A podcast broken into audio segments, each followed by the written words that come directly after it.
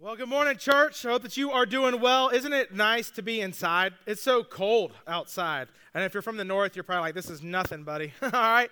Um, but hopefully, you've gotten your cup of coffee and ready to dig into God's word. Uh, but before we do, just to reiterate, what Steve was saying is one, man, it is so important for you to get involved in a group. Uh, we say this often is that we grow um, and really connect uh, better in circles than we uh, do in rows. And while I appreciate you being here and coming on Sunday mornings, there's a different level of connection when you're sitting around talking about life, talking about Jesus, walking through things, good, bad, ugly, praying for each other. And so make sure, like, don't just beeline it and try to beat the other churches, you know, to Culver's, okay? Um, go, stop by. There's a lot of different options. There's in home, there's uh, things that happen. There's one that meets here on Wednesday nights, there's one that meets at the downtown campus, there's a young professionals thing, there's things for students. Um, which I'm just going to throw this out. I meant, I meant to say this first hour. But um, for students, just let you know, we're walking through some things with the doctor's office next door. They're going to allow us to uh, use their lobby for students to meet um, on Sunday mornings at 9:50. So this is something to be thinking about and be praying for. Um, hopefully that will um, happen in the weeks to come. Um, but anyway, make sure you sign up for a group. And as Steve said, uh, I'm a firm believer. Hey, just because you like when you sign up, you're not like signing your life away. That's not like okay, I'm in it for life, and we're gonna approach you, you know, like a uh, timeshare person. You got to sit through a two-hour thing, and then you get to come to small group. It's not like that. Go check it out. If it's not fitting, try another one um, type thing. And as we grow as a campus, we'll continue to have different options in that. Um, but then, second, one of the things that Steve mentioned um, is that next Sunday you will have opportunities uh, to see and to hear and to sign up for interest for our mission trips for this year. And so, Lord willing, we have several different options.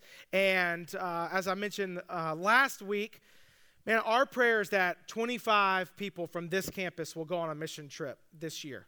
And so that's they have in-country and international ones. Sign up, take that step of faith, especially if it's your first time. Man, I'm going to tell you, it is life-changing. Uh, so make sure you sign up for that. But let's continue our series. If you have your Bible, turn with me to the Gospel of Luke. We're going to be in Luke chapter 8, starting in verse 22. Well, it'll also be on the screens. But um, if you've been with us, we have been in this series. We're kind of changing uh, course just a little bit, kind of entering a new chapter where this is our fifth week. The first four weeks of this series called Jesus a Life, uh, we are looking at the life of Jesus.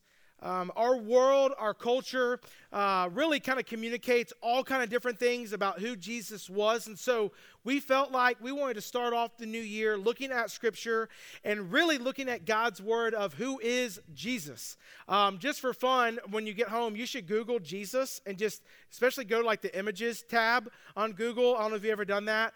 And it's really interesting to see the type of Jesuses that you see. You see, um, you know, uh, the most famous of them all is like Jesus is always doing this weird thing with his hands. He's like, and I'm like, what is he doing? Like, is he throwing up deuces and he's like, peace out, you know? Like, I am not really sure what's happening here. But you see him holding a lamb, then you see ones of Jesus where I'm like, is that a girl? you know?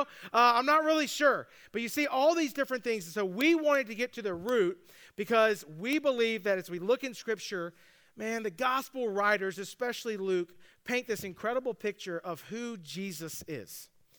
And as believers, that's what we should be striving after to understand Jesus more. And so we've been on this journey the first four weeks, really the early life of Jesus. So what we saw was, is we saw him coming off of Christmas and the birth of Jesus. We saw uh, Jesus at 12, really his only kind of adolescence type thing where he's at the temple. So we saw that.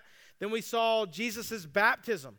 We saw him get baptized at the age of approximately 30 years old to make that decision uh, full humanity, God comes and says, Hey, this is my son. Then we saw the temptation of Jesus. Now, that was um, Snow Sunday, all right? So that's online. Go check that out. Our teaching team discussed that. But we saw Jesus in the wilderness being tempted. And then, if you were here last week, we begin to see this shift because Jesus is teaching. He's done some miracles, and he's on the shoreline of the Sea of Galilee. And the crowd is there, and he points to Simon Peter, this professional fisherman who's called it a night. He's called it a day. He's been fishing all night and he's cl- cleaned his nets and he's like hey simon peter i want you to get your nets. I know you just cleaned them but i want you to go to the deep part of the sea cast them out. And peter is like the fish aren't biting. We've been out there all day but at your word whatever you're saying jesus i will go do that. So he goes and he does that. He casts out the net and a ton of fish i mean it's like a fisherman's dream all right because they haven't been biting he catches not only enough fish to fill up his boat but his partner's boat fills them up, and they're starting to sink. So they're coming to shore. And this is what I love. This is where we left off last week. That in this moment, when one, when Peter sees and understands who Jesus is, he falls at Jesus' knees and he says, Depart from me, for I'm a sinful man. And I love this. Jesus, man, and, and, this full thing just, he recognizes, uh, Peter recognizes who Jesus is. Jesus knows who Peter is. And in that moment, where we left off is the fishermen, Peter, James, and John. These fishing partners left everything, and it says they followed him. Now, with that, I, I, I can't get this, my, this thought out of my mind like all week. Have you ever really thought about what was it like to be a disciple of Jesus? Have you ever thought about that? Like you're walking side by side with Jesus, the Son of God. And it's really hard. I'm just saying, my ADHD brain, it's really hard to be like, well, that was a long time ago. I can't really envision that. But think about, try to imagine being one of the disciples. In this moment, he invites Peter, James, and John into an adventure of their life that's going to be world changing by really two simple uh, words follow me. They leave everything and they go on this journey. And we see this repetition in the life of the disciples. That as Jesus is inviting them into this adventure, the very next thing that we see is Jesus says to the disciples, Hey, follow me. They come into this town and they encounter this man with leprosy, this skin disease. Now, culturally, he was the outcast. He probably had heard over and over and over, Get out of here. Get away from me. You don't belong. I'm going to catch your disease. You're not welcomed. And Jesus enters into the town, and this leper comes up to Jesus, knowing, You can heal me. I've heard enough. You can heal me. And Jesus does the unthinkable. He, what scripture says, I love the language, he extends his hand and touches the leper. I mean, this was like a big no no and he touches the leper, and what happens is that then the leprosy says it leaves his skin, leaves his body. The disciples saw that. They witnessed this amazing event right there by Jesus' side. The next, what we see in, in the Gospels is that Jesus' word has been traveling, he's getting, he's getting popular, he's teaching in this house, and the crowd is just all there. And we see these four guys, these four friends of a paralyzed man, that they really want their friend to meet Jesus. They're going to do whatever it takes. So they get to the house and it's crowded. There's no way in. So what do they do? You know, they're from like Easley. You know, they're like, we're going to cut a hole in the roof. okay? We got some rope in the truck, buddy. All right? And so they climb up on the roof and they lower him down to the feet of Jesus. And then this awesome moment, I love this. They, the disciples experienced this because they said yes and followed him. Then Jesus, in this moment, tells the paralyzed man, because of your faith, because of their faith, your sins are forgiven. And then the religious leaders, you know, the snooty ones that thought they had it all together and were all legalistic, they were like, Who does this guy think he is that he could forgive sins? And so Jesus, in total Jesus fashion, says, Hey, what's easier? Forgiving sins or telling this man to get up and walk? Turns to the man, says, Pick up your mat and walk. That dude gets his mat and's like, I can walk. And he goes home. They witness that. Then you see, they go to a guy named Levi. He's a tax collector, the scum of the earth in the Jewish culture. They didn't want him, they didn't care for him. And they, he goes to him and he invites him back into the story. He says, Hey, Levi, Matthew, follow me. I know no one likes you, but I want you to be a part of this journey. Follow me. And then we see they're on this hillside. He says, Follow me. They're overlooking the Sea of Galilee, known as the Sermon on the Mount. And Jesus begins to unpack all of these things. You've heard it said this way but I'm here to say this blowing their minds. He's saying things like, hey, love your enemies. Don't go and kill them and seek revenge. Hey, blessed are those who are poor, who are hungry. He's saying things like, don't judge. Don't judge people. And so they're getting all this teaching. And this is what's so awesome is that the, the disciples are leaning in, the crowd on the shoreline on that hillside, they're leaning in to Jesus' words in this. Then you see they go, he says, Follow me. The disciples go to the city, and they're like in the middle of a funeral. There's a widow, she's already lost her husband, and she now she's burying her son on the way to bury him. Jesus shows up and sees the grief it says to the to the, her son, rise. He sits up and starts to talk. Now, okay, I'm just going to be honest. Funerals, okay, are hard. I get that. They're extremely hard for me. Like open casket is hard for me. I don't know if you're like that. They just kind of creep me out a little bit. Okay, I'm just being honest. Can you imagine going to a funeral with an open casket and it's like someone shows up and says, Rise? That person pops up and starts to talk. It is like weekend at Bernie's, okay, to date myself. I mean, it is that that's crazy stuff. That's creepy. But the disciples are right by Jesus' side because he said, Follow me. So they experience all these things, and then you see, you come into the Gospel of Luke to what we're going to see today. That Jesus says, Follow me. And that following leads them into a boat, and that boat into the sea, and that sea into a storm. So here's the question because the disciples right now are in a moment and they're asking a question that you and I have probably asked, and if you haven't, we will ask Where are you, Jesus?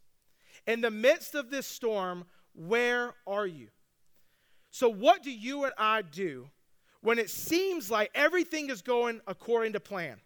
And following Jesus is working, it seems awesome, and all of a sudden it doesn't seem like it's working. It feels like we're in the middle of a storm.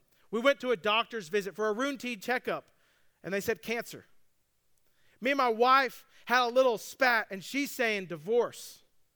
I opened my email to start work today, and it says they're going to do some cutbacks. What are some things when my kid, who I loved and I poured into, goes off to college to tell me I'm no longer a Christian? What do we do in those moments? Just because Jesus is there doesn't make them any easier, per se. So, what do we do? Because in this moment, this is where the disciples are at. They're in the midst of this asking, Where is Jesus? And we're going to see two things. I'm going to give you the notes. And if you're OCD and you don't have a chance to write them down, it's okay. I'm going to visit them, okay? But two things that we see in this passage this morning of Jesus calming the storm is that one, a tested faith reveals our fear. A tested faith reveals our fear. And second, Jesus is the solution to our fear. Now, I know that sounds cliche. We're going to unpack that. But let's read this story in Luke chapter 8, verse 22. Very familiar story if you've grown up in church. It says this One day he got into a boat with his disciples, and he said to them, Let us go across to the other side of the lake. This is the Sea of Galilee. So they set out, and as they sailed, he fell asleep. And a windstorm came down on the lake, and they were filling with water and were in danger. And they went and they woke him, saying, Master, Master, we are perishing. We're dying. We're dying. Wake up, Jesus. And he awoke and rebuked the wind and the raging waves as they ceased. And then there was calm. And he said to them, Man, think about this question. He said to them, Where is your faith? And they were afraid and they marveled, saying to one another, Who then is this that he commands even winds and water, and then they obey him? So, in this moment, Jesus has done some incredible ministry things. And he tells the disciples, Hey, follow me. We need to get to this boat. We need to go to the other side. This is the, the Sea of Galilee. And if you ever go there, um, you'll know that the Sea of Galilee is not really that big. We call it a sea, but it's, it really is more of like a lake, and it's a really small lake. Um, it's smaller than like Lake Murray, okay? So think about that if you're familiar. It's really, really small. And, but in it, or, or surrounding it, is hillside and mountains. So it's very common that winds would come in, kind of like a wind tunnel, and form these storms. Like winds would come, 50 to 100 miles an hour winds would come and kind of swirl up the water and the waves and all of those different things. But in this, Jesus has done a lot of ministry. He tells the disciples, hey, follow me. We're going to go to the other side. And while they get into the boat, man, that, he's tired. He's done a lot of hard work. Whether you believe it or not, ministry's hard, okay? I don't work on Wednesdays and Sundays, okay? I'm tired. I covet my Sunday afternoon naps. Jesus needed a Sunday afternoon nap, okay, about an hour to cross. So he's asleep.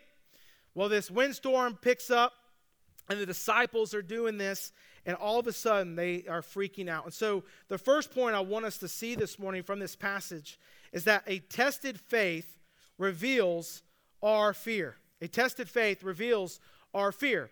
Now, think about this. The disciples have experienced a lot of incredible things. They saw these healings, they saw the miracles, they, they saw all this great stuff, and they had to be thinking, man, following Jesus, this is awesome. I'm seeing lives changed. You know, I'm being welcomed into people's homes. Man, that dude, he, he was paralyzed and now he walks and he just told the Pharisees off, you know? Like, this is awesome. Then they get into that boat and here is a storm. But if you think about it, up until that point, was their faith ever really tested? And to me, is it is it even a faith if it's not tested if it's not tested? It's easy to believe in God when everything is going great. It is so easy to be like, God is so awesome. He is so good. Amen. Can I get a hallelujah? Okay? It's easy. But when it's not going good, it's not going according to plan, you've got some bad news, a hard circumstance, it's hard to trust God in those moments. I've been there. You've been there. And so we get to this point where their faith is tested and it really reveals their fear. Because these are experienced fishermen. They have fished on this, they have experienced all kind of storms on this place. But there must have been something about this one particular storm that was just a little bit too much. They thought they could handle it to a certain point because of their experience. But then when the water started to flood the boat and they started to sink, they realized we need help. And they went to Jesus and they said, We're dying, we're perishing. Jesus, help us. Now, think about this. I think so often when you and I face storms, we think we can handle it. I got this. You know, I'm going to speak for guys, and maybe you can send me some hate mail later, but I just know, speaking from a guy, naturally, we want to be fixers. We want to fix every situation. So, because of that, we have a mentality of, I can handle it. But how many times, I know I'm guilty of this, I'm just eating some, some crow right now, you know, is that you say, I can handle it. I got this fixed, and you fix you think you fix it, but then you get yourself into like deeper issues, you know what I mean? And then you don't want to tell your spouse because then she'd be like, I told you so, you should have hired a professional, you know? And not that Sloan has ever done that, okay? But I'm just saying, is that you know what I'm talking about, but we try to naturally try to be fixers of things. And when it comes to our faith, it comes to this life in general, this is this is really the, um, the epidemic that we face is that we say, I got it. I'm in control. I don't need Jesus. I don't need that whole religious thing. I got this. I'll fix it. I'll take care of it. It's all right. This is just a little setback. But if you really think about this moment when they go to Jesus, it really is the pinnacle and the crux of the Christian faith. At the very beginning of following Jesus, you and I have to come to the point where we say, I need help. I can't do it. I've tried, tried all these different things. What the world says brings you happiness, what brings you hope. I've tried all these different things. We have to get to the point where we say, I need help. It takes a lot of humility.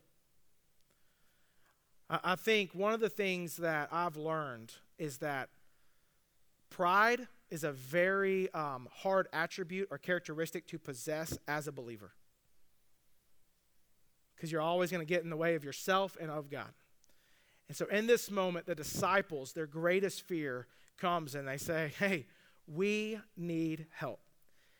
And here's what we can learn is how you and I respond to trials, circumstances. It really does reveal a, the level of our faith. And if you're taking notes, you can jot this down. Fear exposes the state of our faith.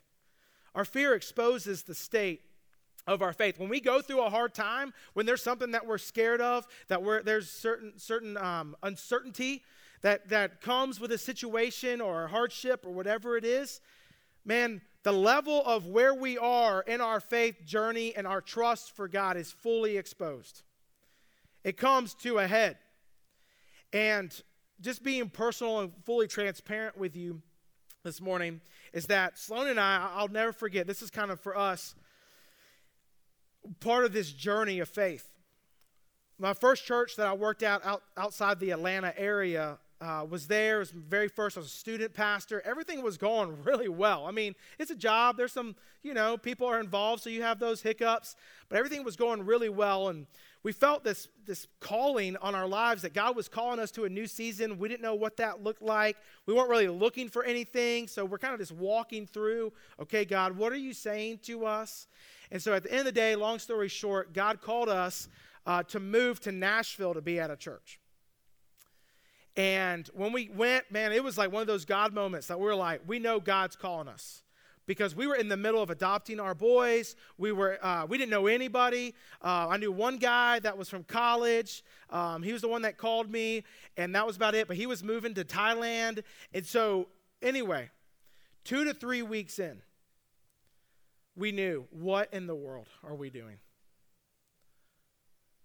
Jesus, why did you bring us here? Like, we listened and obeyed, and we felt like everything should be great. This is a new opportunity, a new town. Nashville's so great, we heard everybody say. You know, all these different things. It's going to be great. And two to three weeks in, I'm thinking, what did we just sign up for? And I'm going to tell you, as a guy, I'm thinking, I just drug my wife to a new place kids in the middle of adoption. It got complicated. We did all this stuff. And I said, Yes, Lord, why this? Have you ever thought maybe Jesus is leading you into the storm just like this? Because it's an opportunity for you and I to grow. Man, I'm to tell you, I don't know how, we were there for almost four years, a little over four, almost three, something like that. I don't even know. It seems like eternity sometimes. But I'm to tell you, as hard as that was, it made me a better husband made me a better dad. It made me and Sloan better ministry partners. It made us better in our communication and our relationship with others and friends, all those different things. It was a growing opportunity. And a lot of times in the storm, we don't see that, but our fears are revealed in that. And that fear exposes our level of faith. We had to ask okay, we trusted God in this moment. Do we continue to trust Him in the midst of this storm? And so, for many of us, I don't know what you're going through. I don't know what you brought this morning, but lean in and trust God. Whatever struggle you're going with, that's what I love about this place. This is the church. You are not called to struggle alone. That's why we, we're big on small groups. That's why we're big on community. We don't want you just to come in and leave. We want you to know each other, hold each other accountable, pray for each other. Hey, just I need to get this off my, my shoulders. I'm struggling with this. We need each other in this because we do grow. We do learn.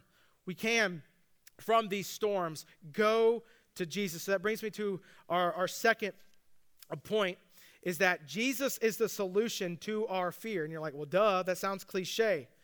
But I want you to think about this if you look at the disciples, they kind of half hearted knew this.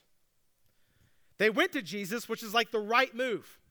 They went to Jesus. They knew that he could fix it, he could calm the storm. They saw all these things. But at the end of the day, they really didn't fully trust Jesus to get to the other side, or else they wouldn't have been freaking out. And they kind of had this half hearted faith, if you will, to know that he's the solution. And here's what I think that I know I'm guilty of, and I think many of us can be is that we let storms overshadow Jesus. We let storms overshadow exactly who Jesus is. How many times have we been in the middle of the storm and we blame Jesus for the storm? God, why did you are you bringing me through this? Why is this happening? When was the last time you thanked Jesus for all the things he did prior to the storm? When was the last time all of these good things? It's, it's like we forget God, God is the God of good, but in the midst of this, it's like He's testing us. our faith is being tested. We're going through a hardship. Where are you at, God, now? And all of a sudden, we have amnesia and we forget about all the great things. So we blame God on, on the hurtful, the hard times. And what's interesting to me in this passage so Jesus calms the storm, And he says to them, Where is your faith? Where is your faith? And then they respond, They were afraid and they were marveled. How can you be both? Here's what, here's what I pick up on this. Now, they were afraid of the storm. We're, they're yelling, We're dying. But in this moment, they're afraid because it's this healthy fear of the Lord that so often is missing in our life to understand man, he has authority to calm the sea. There was a, a healthy level of fear. But this is what's interesting. Then they ask the question who then is this? It's like they forgot everything that he, he said he was the Son of God. He said he was the Messiah. He was going and doing all these awesome miracles that they all experienced. And somehow they forgot, and they're like, they, he just calms the storm. And you would think they would say, That's Jesus. That's the guy I'm following. That's the guy I left everything behind to follow. You would think they would say that, and they're like looking, they're like, Who is this guy? Who is this? And we have to be careful not to forget who Jesus is. In the middle of the storm, to turn to Him as the solution. Because here's the tendency that you and I have our tendency is to search for a solution. That's our natural tendency. And when things aren't going good, we reach out to friends to talk about it. We, we talk to our spouse. We talk to our coworkers. We talk to other people. We read books about it. We need to read a, um, a, a, blog post or listen to a podcast or, you know, whatever. We, we're going to bounce things off of people and say, hey, what do you think about this? We're going to get all these different things. Let's go a little bit deeper. Maybe we find our solution to that pain, that hurt in the middle of the storm.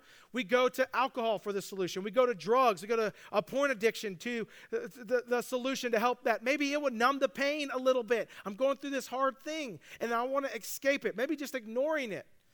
Maybe we'll just do that.